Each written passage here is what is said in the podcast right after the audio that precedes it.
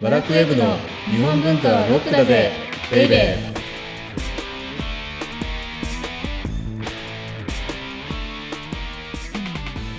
こんにちは先入観に支配された女サッチーですこんにちは、セバスチャン高木です。あの、はい初めてだったんですよ、この間。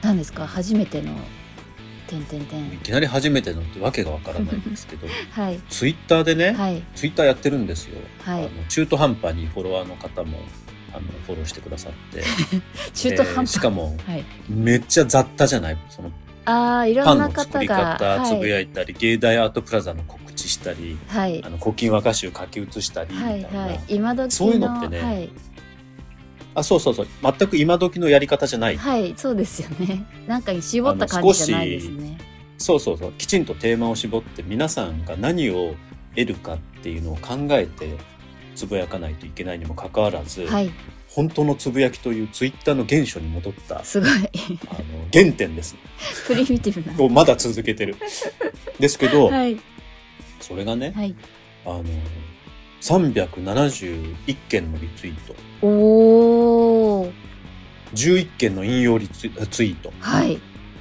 1400いいねえー、すごい12万表示えー、これあの、はい、僕にしかもこれ写真とか何もないんですよ猫の写真とか載せてないんですよいいねつきそうなテーマじゃなかったんですね そうそう。にもかかわらず、じゃあどんなのがはいはい、うこん、う内容気になりますプチバズり、これ私的プチバズりしたかというと、はい古今和歌集を写していると、和歌には哀れ発生装置がいっぱい仕込んであって、うんうボんタンである言葉を押すと全員が共感する仕組みが作動するということに感動します。この哀れネットワークを構築したのが木野貫之で、本家取りシステムを導入したというか進化させたのが藤原の定家。すごい世界だ。なんですよね。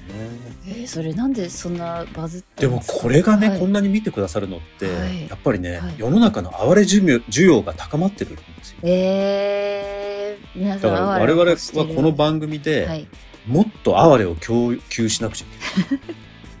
っていうふうに思思っったたんんでですねすよって、はい思ったんですよという話でした。なるほどじゃあ今後もですねはい変えましょう。はい。はいということで、この番組は日本文化は高尚なものという先入観に支配されている人々を解放し、日本文化の民主化を進めるという崇高な目的のもとお送りしています。日本文化はロックだぜベイベー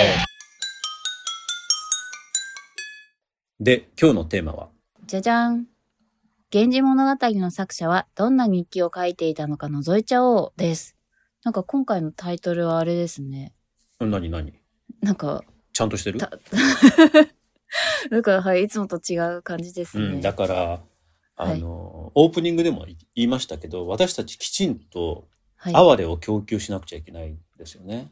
あーはいはいで、哀れって、源氏物語ってすでにもう、あの、一つクリアしてるわけですよ。あれ、哀れの文学だから。うんうんはいはいで、あ、あれですからね、哀れの語源って。あああれあーってこう人人が簡単するじゃないですか。はいで、それ、それをそのまま心を、そのあーっていう簡単に心をそのまま乗せちゃおうっていうのが哀れなので、はいはいそうすると、あの、僕はいつものようにタイトル、なんか内容そのままダイジェストになってるようなものをタイトルをつけていたことに深く反省をして、はいそんなことを雑誌タイトルでつけたら大変、タイトル論になってますけど、大大変なことになりますからね、もう。なんだあーよ、これそういうなんですねな誰も読んでくれねえよ、ボケ、みたいに上司に言われますから。はいだから、ちょっとだけあの反省をして、はいで、少し皆さんに聞いていただけるかもしれないようなタイトルになりました。なるほどその結果、はい源氏物語の作者はどんな日記を書いていたのか覗いちゃおうって、ちょっと下水タイト ル。あれ、あわれ、現代のあわれは下水なんです下水よ。エモいじゃな い、すごい下水なんです。そっちなんですねということはでい、はい今回は、あのー前回が泉式部日記でしょはいはいすごい素敵ここはもう平安のフランス官能小説みたいな風に、あの、思うんですけど、泉式部日記って、うんデュラスのラマンみたいだよね。愛人みたいな。ラマン映画のですねもともとは文学、デュラスさんの文学なんですけど、はいあ。れよりも1000年ぐらい前に、また泉式日記の話に出 したので、まあ、しゅかっこ省略略ですけど、はいはい。もうあの、愛人に勝るとも劣らないような泉式部日記なので、はい。ちょうど同じ頃、1000時は1008年頃はい。ですね、もう一人の地の巨人じゃない、地の巨人じゃないが、文学のタイトがはい。いますよね、もう一人。ああ、はい。うんもっともっ。と名を残している、はい。源氏物語の作者、紫式部です。はい。まあ、もうもうこれは、いやが応にも期待が高まりますよね。だってそうで紫す式ね部がどんな日記書いてたのか。はい。はい。気になります。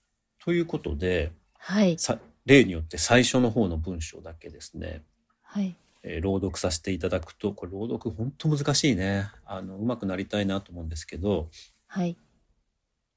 秋の気配入り立つままに、土帝殿のありさま、病む方なくおかし。池の渡りの梢ども、槍水のほとりの草むら、おのがじし色づき渡りつつ、大方の空も縁なるに、もてはやされて、普段の未読経の声ごれ、哀れ勝りけり。っていうので、えーはい。やっぱ期待に、なんていうか、道理の始まりじゃないそうですね。なんか、まず、秋の気配がはい。入り立つままに、で、はい土帝殿のありさまっていうのは、まあ、道長の家ってことですよね、藤原の。あああの、そうなん道ですね長の娘の、ほら、彰子に仕えていたので、中はいはい。宮あ。あ、なるほど。で、病む方なくお菓子。うん。もう、あの、言う様もないぐらいお菓子こんな。ぐらいお菓子だと面白いと。はい。はい。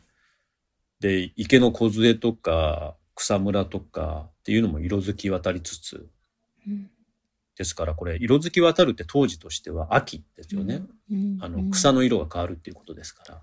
はい。で、空に飛んでですよ。はい。で、さらにこっからがすごいのが、うん。普段の未読経の声声。これだから、はい途切れなく読経をする声声っっていうふうに、それまでずっと秋の気配とか、はい。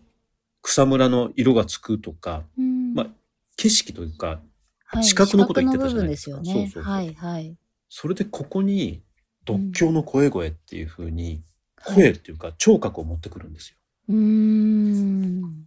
多分、すごいこの一文というか、読経の声声、声声っていうの出た時に、これ読んだか人たちは、はい。もう一気にその景色っていうのが頭の中で再生されたと思うんですよね。うん。うんはい、そうですね。それまではあくまでも、はい。えーピクチャーだったと思うんですよ。うん写真だった。。うん頭の中に再生されるものが。はい。それが、独協の声声が普う段んずっと途切れずに流れてるよっていう文を読んで、うん一気にこれ動画、音付きの動画になったんですよね。なんかちょっとアニメーションの最初みたいです。そうなんだ。あ、そうそう、まさに。あのー、うんなんだっけ、全然前世から僕はみたいな。あ君は ちょっとよく見てないのに言うなっていう。 でも、そういう感じ。はいはいよく最,、最近のアニメーションで最初ね、なんかピクチャー風にいろんな絵がわーっとそうなんかあそうそうそう来てそう音楽がつく。はい。。まさにそのオープニングですす。はい、そんな感じします。最後にズバッと、はい哀れ勝りけりっていうわけですよ。うもんはい。うとんでもない哀れだと。はい。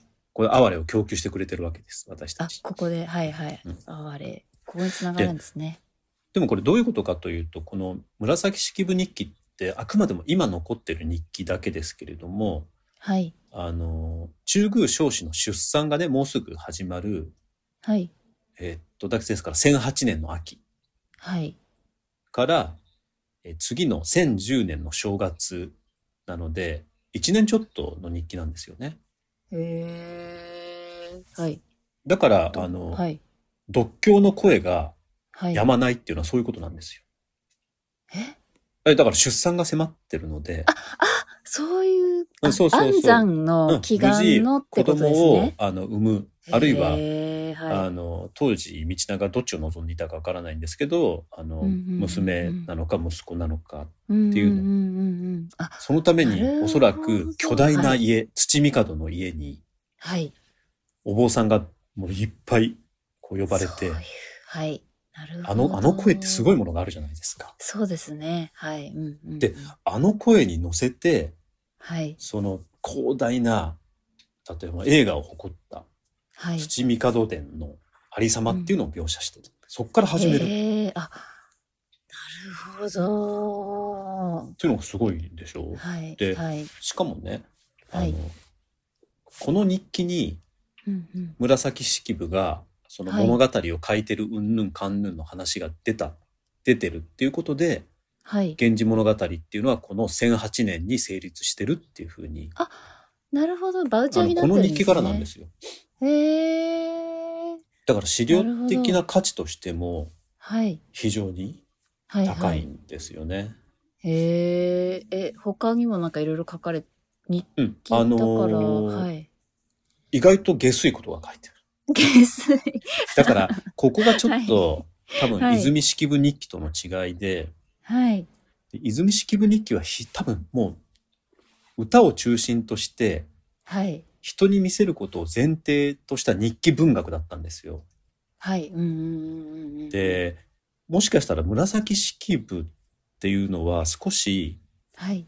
あの当時の男性的な側面も持ってたんじゃないかなっていうふうに思っていうてーん。はい。というのは。なのではい。男性が書くような日記にもなってるわけなんですよ。あ、記録みたいなやつ。記録にもなってる。けどただはい。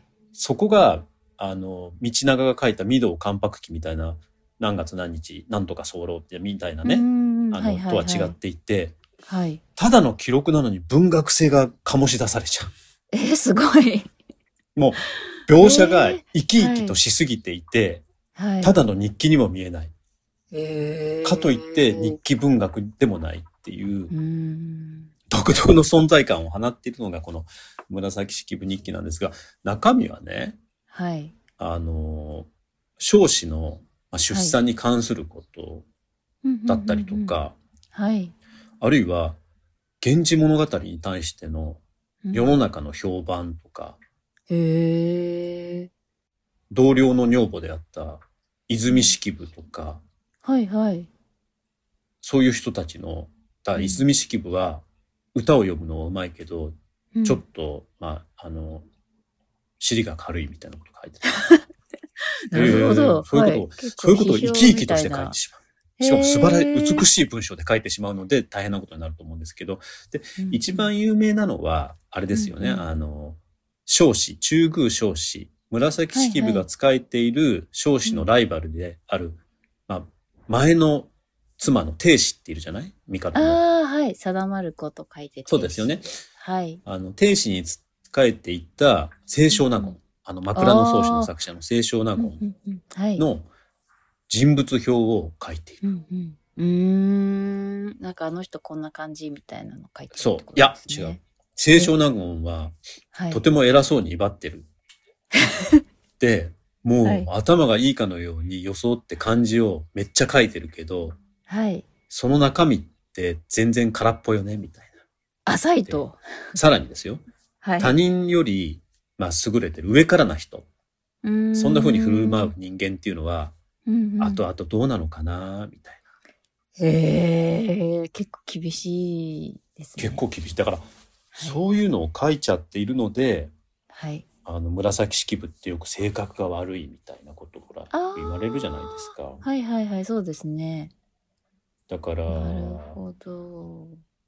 でもこれねやっぱりねマウントの取り合いだったかもしれないですよね今現代アートの文脈においてはよくそういうことあるじゃないですかはいはい。あり何度まかすね見たと。か何度か知ってるとか、うんあれもう古いよねとか、うんうん。う、こうん我々ってそういう意味じゃもう千年変わってないのかもしれないねああ、なるほど。これだからそもそもはね、はいはあいの。清少納言の枕草子にうんが結構あれ僕ちょそんなに読んでていまいちなんか乗れないんですようーん。なんか嫌味っぽい。いし、はい。え、そんなこと言うみたいなところが多いじゃないですか。はいはい。うんうんで、その中に紫式部って、もともと源氏物語なんで書き始めたかっていうと、夫を亡くして、うんうんうんうん。で、その寂しさをちょっと慰めるために書いたんじゃないかっていううふうんうんにはいはい。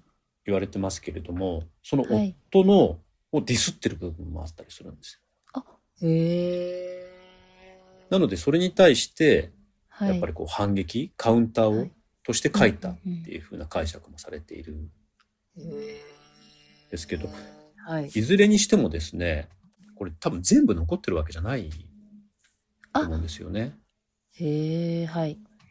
だから、ほんの一部だと思うんです、残ってるのが。だって、はい。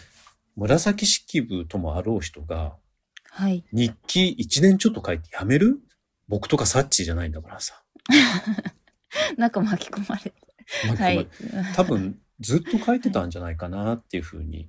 ああ、じゃあ、うん後々書い。思うてた部分はもしかしたらどこか。そうそう。闇の中へでも、その部分しかはい。残らなかったんじゃないかな。っていうので、うんなのではいあの紫式部日記っていうのはそういうふうな。ですけど、資料的価値はさっき言ったように非常に高くて、これがなければ、、うんうんうんそはのい、平安後期の貴族たちの生活とか、あの女性たちのライバル関係みたいなものっていうのはきっと分からなかったと思うのへえ、で、すごく資料的価値も高いですし、そういうのも最初の一文はい、の、まあ、最初の一文二文か読むとやっぱりさすが紫式部だなっていうよあうーな、そうですね、はいはい、この景色の描写の見事さうんうん、そうってですね。いうのはすごいし、、ね必ずこの景色から入るっていうのがいいよね。泉式部もそうだったでしょ泉式部日記もなんか。あ、そうですね、あの、ね木陰の話とか、そうそうそうそう、だから木はいはいの下が暗がりみたいなこことっうてんうんいうふうに季節の移ろいとかから必ず入るってすごくいいなっていうふうに思ったのうでんはい僕も今度からはいあのこの番組で必ずオープニングなんかしょうもないことばっか言ってますけどはい、 季節の移ろいから入ろうかなと思います。じゃあ次回交互期待ですね。 次回こうご期待です。はい。はい、はい。日本文化はロックだぜベイベー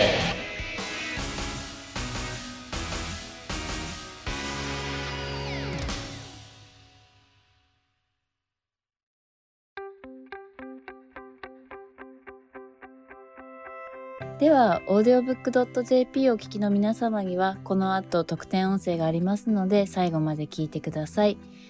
では次回は、うん、次回はね、あのはいさらしな日記聞いたことあるでしょああさらしなは日い記。名前ははい聞いたことあります。